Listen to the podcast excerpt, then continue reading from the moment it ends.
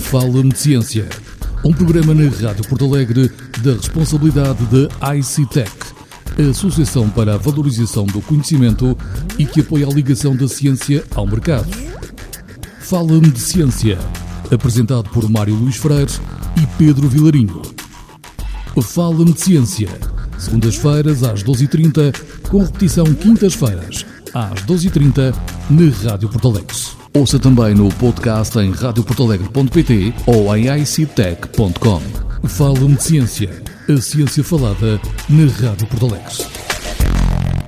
Bem-vindos a este novo episódio do programa Fala-me Ciência, no qual vamos conversar com Luís Graça, que é licenciado em Medicina pela Universidade de Lisboa, doutorado em Imunologia de Transplantes pela Universidade de Oxford, no Reino Unido, e atualmente é professor catedrático de Imunologia e subdiretor da Faculdade de Medicina da Universidade de Lisboa, onde dirige um grupo de investigação em imunologia no Instituto de Medicina Molecular João Lobanto. Neste instituto, IMM, o Luís lidera um grupo de investigação cujas contribuições mais relevantes estão relacionadas com a área de transplantação e autoimunidade. Seja muito bem-vindo, Luís, e muito obrigado por se juntar a nós nesta conversa. Proponho que, antes de falarmos sobre a sua investigação, comecemos a falar pelas suas opções de carreira. O que é que o atraiu para a medicina e porquê uma opção por uma carreira académica? Olá, muito obrigado pelo convite. Uh, a primeira parte da pergunta é, difícil, é fácil de responder, a segunda é mais complexa. A medicina sempre me atraiu porque a saúde humana, a biologia, sempre foi aquilo que eu gostava de perceber como é que funcionava. E por isso foi natural estudar medicina. Contudo, quando acabei o curso de medicina, gostava muito da prática clínica, de ver doentes onde existe uma gratificação muito rápida, quase imediata das nossas ações. E também eh, queria fazer investigação e gostava do, do, feedback mais lento e dessa gratificação mais uh, lenta do, do, dos resultados da nossa investigação. E a decisão entre ambas as coisas é que foi muito complexa. O meu plano original era conciliar ambas uh, as duas estratégias. Ir fazer um doutoramento em investigação, em que estaria imerso em, em, em investigação fundamental, e depois voltar outra vez para a clínica para fazer uma investigação mais clínica, mas ao mesmo tempo continuar a ver doentes.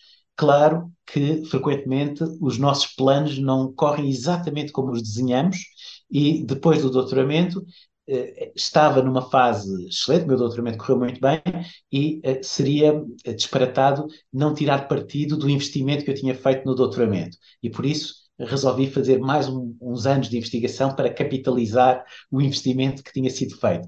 E com o tempo isto foi-me afastando progressivamente da clínica, como era o meu objetivo inicial, e aproximando-me de uma carreira mais próxima da, da, investigação e uma carreira académica. Felizmente, neste momento, uh, estou de volta a uma investigação muito perto da clínica, apesar de ser feita em colaboração com médicos que são eles que veem os doentes. Muito bem. Então, eh, temos só dois, dois mundos, que é faça a investigação em parceria com os clínicos eh, e, e os clínicos dão-lhe os dados para a sua investigação. A investigação é fantástico porque quase que sentimos que nós estamos a trabalhar no sentido em que todos os dias são dias diferentes em que estamos a descobrir coisas novas. Muitos são frustrantes porque este, este processo de descobrir significa falhar muitas vezes, mas uh, nunca há uma monotonia. Apesar de muitas das técnicas que nós fazemos serem muito repetitivas e muito monótonas em si, a parte conceptual é sempre nova e estamos sempre a ver coisas novas e a, e a tentar pensar como é que estas coisas novas se vão integrar naquilo que estamos a fazer. Fazer isto conjugado com saúde humana e medicina é fantástico porque conseguimos ver o impacto da, da nossa ação mais perto do benefício que é fácil de compreender por toda a gente. Muito bem. O Luís tem investigado o papel dos anticorpos eh, em diferentes situações, eh, como, por exemplo, eh, uma estratégia para superar a, a rejeição de transplantes eh, ou a, a regulação da sua produção após a vacinação. Durante o Covid falámos muito de anticorpos e, e o meu desafio para o Luís é que nos explique de forma e um leigo possa entender o que é que são anticorpos e como é que eles têm vindo a ser usados como ferramenta terapêutica para ajudar ou para tratar ou ajudar a tratar algumas das doenças mais complexas, como por exemplo é o caso dos anticorpos monoclonais, que agora são muito usados no tratamento do cancro. Uh, anticorpos foi talvez aquilo que me levou uh, a interessar por imunologia. E eu receio que, ao responder a esta pergunta, vá fazer com que toda a audiência queira estudar imunologia e ser imunologista. Porque os anticorpos são uma característica fabulosa que faz com que o sistema imunitário seja um sistema quase perfeito. Ou seja, evolutivamente, a forma como o nosso organismo arranjou para nos proteger contra muitas infecções, muitos micro-organismos que evoluem muito depressa, o vírus da gripe do próximo ano é diferente do vírus da gripe deste ano, e nós continuamos a ser as mesmas pessoas, é que o nosso sistema imunitário tem a capacidade de fazer anticorpos contra tudo aquilo que existe e tudo aquilo que não existe. É impossível fazer um, um novo microorganismo que não seja alvo de um anticorpo. Mesmo proteínas que não existem na natureza, há anticorpos que são capazes de dirigir-se a essas proteínas. E por essa razão é que é possível fazer vacinas contra novos vírus que nunca surgiram no passado, como aconteceu com a Covid-19. Mas esta capacidade destes anticorpos se ligarem a qualquer proteína que seja externa, para antecipar a mutação dos vírus, para antecipar o que é que vai ser o vírus da gripe do próximo ano, também se tornou um, uma ferramenta espetacular em termos de manipulação de processos biológicos, nomeadamente através do tratamento. Quando foi possível desenvolver anticorpos em laboratório capazes de se ligarem àquilo que nós queremos que se liguem, abriu-se um mundo novo de, de, da utilização de, de, medicamentos, no caso anticorpos, para ser utilizados como medicamentos, uma vez que eles se podem ligar a alvos específicos. E isto revolucionou a medicina. Uh, neste momento, em todas as áreas, ou em quase todas as áreas médicas, desde a oncologia para tratar o cancro, desde a oftalmologia para prevenir o, o, a formação de vasos no, nos vasos, nos, nos, nos, olhos que podem causar cegueira, para doenças de base imune, como a doença inflamatória do intestino, artrite reumatoide, esclerose múltipla, em muitas doenças, aquilo que se conseguiu fazer foi utilizar, desenvolver anticorpos que se dirigem a uma molécula específica e que bloqueiam essa molécula específica e que, por essa razão, vão ter um efeito terapêutico altamente poderoso. Mas, mesmo em termos de diagnóstico, o mesmo se aplica. Ou seja, esta capacidade de se ligar a alvos específicos fazem com que seja possível utilizar anticorpos para testes de gravidez, para testes de se uma pessoa foi infectada por um vírus ou não foi infectada por um vírus, e, e por isso o desenvolvimento de anticorpos monoclonais eh, tornou-se algo fundamental em tudo o que está relacionado com eh, o tratamento de doenças, com o diagnóstico e com todo o universo das ciências da saúde. Muito bem, muito obrigado. Eh, foi, foi, foi muito claro. E, e, agora vamos falar de outro tema em que o Luís tem trabalhado e que tem a ver com esta indução e manutenção da tolerância imunitária que o Luís investigado e que tem a ver com as células T reguladoras, nomeadamente as, as células T reguladoras foliculares, que é um tipo de célula que, que o Luís descobriu. E, e, o que é que são estas células e qual é a importância da clínica destas T-cells, ou células T? Isto é um aspecto muito interessante da, da imunologia e que, se calhar, é um bocadinho contraintuitivo para a visão que nós temos da imunologia como um exército para combater quem nos invade.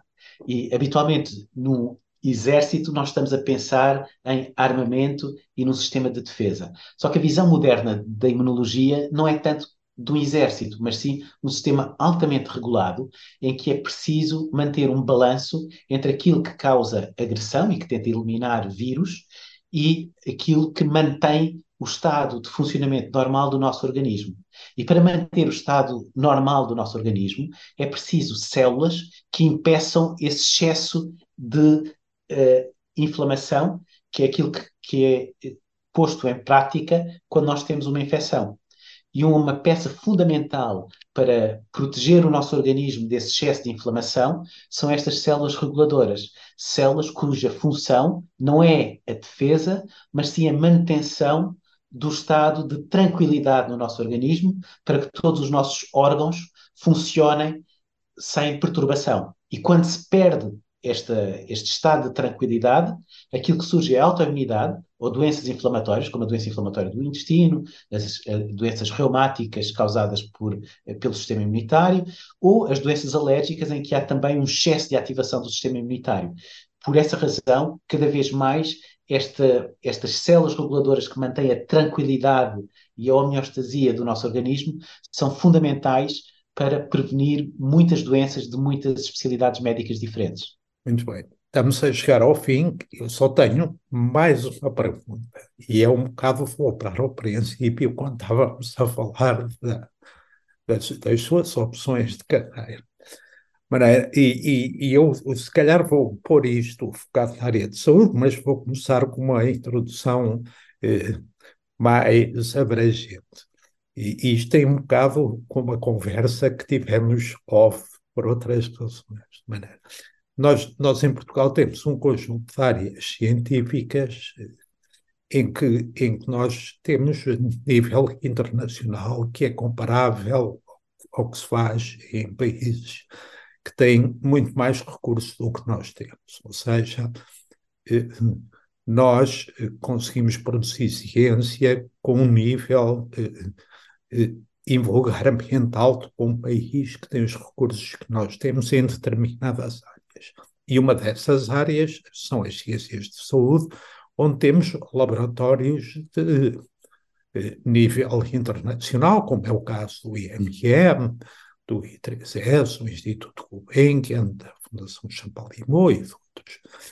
No entanto, eh, nós aquilo que, que, que, vemos, e eu que trabalho nesta área, é que há uma dificuldade da translação de tese em investigação para o mercado e, consequentemente, para a sociedade. Na sua opinião, quais são as principais barreiras para que esta translação ocorra de uma forma mais frequente? A área específica da saúde é uma área em que os benefícios económicos dos desenvolvimentos eh, técnicos são extraordinários. Eh, nós vemos que eh, há desenvolvimentos que têm um potencial económico tão grande que diretamente podem influenciar o produto interno bruto de um país, como aconteceu com novos medicamentos para tratar a diabetes e a obesidade desenvolvidos na Dinamarca, cujo sucesso foi tão grande que influenciam o produto interno bruto de um país rico como a Dinamarca.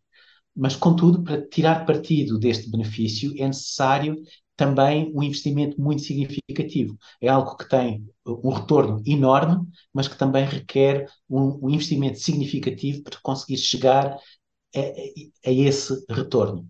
E no nosso país tem sido difícil uh, conseguir criar uma estrutura, um ecossistema que, de uma forma sustentada e não esporádica, consiga manter uh, recursos quer financeiros, quer humanos, para permitir a todos os níveis de desenvolvimento esta produtividade em que alguns sucessos chegam depois ao fim da linha e que se traduzem para benefícios económicos da nossa sociedade e do nosso país. Muito bem. Pronto, chegamos ao fim, eh, estamos mais ou menos dentro do tempo. Eh, tenho que lhe agradecer imenso, Luís, a sua disponibilidade. Eu é que agradeço. Muito obrigado. E nada, e aos nossos ouvintes, eh, até para a semana para um novo programa. Muito obrigado. Fala-me de Ciência, um programa na Rádio Porto Alegre da responsabilidade da ICTEC, a Associação para a Valorização do Conhecimento e que apoia a ligação da ciência ao mercado. Fala-me de Ciência, apresentado por Mário Luís Freire e Pedro Vilarinho. Fala-me de Ciência. Segundas-feiras às 12h30, com repetição quintas-feiras às 12h30 na Rádio Porto Alegre. Ouça também no podcast em radioportalegre.pt ou em ictech.com. Fala-me de ciência, a ciência falada na Rádio Porto Alegre.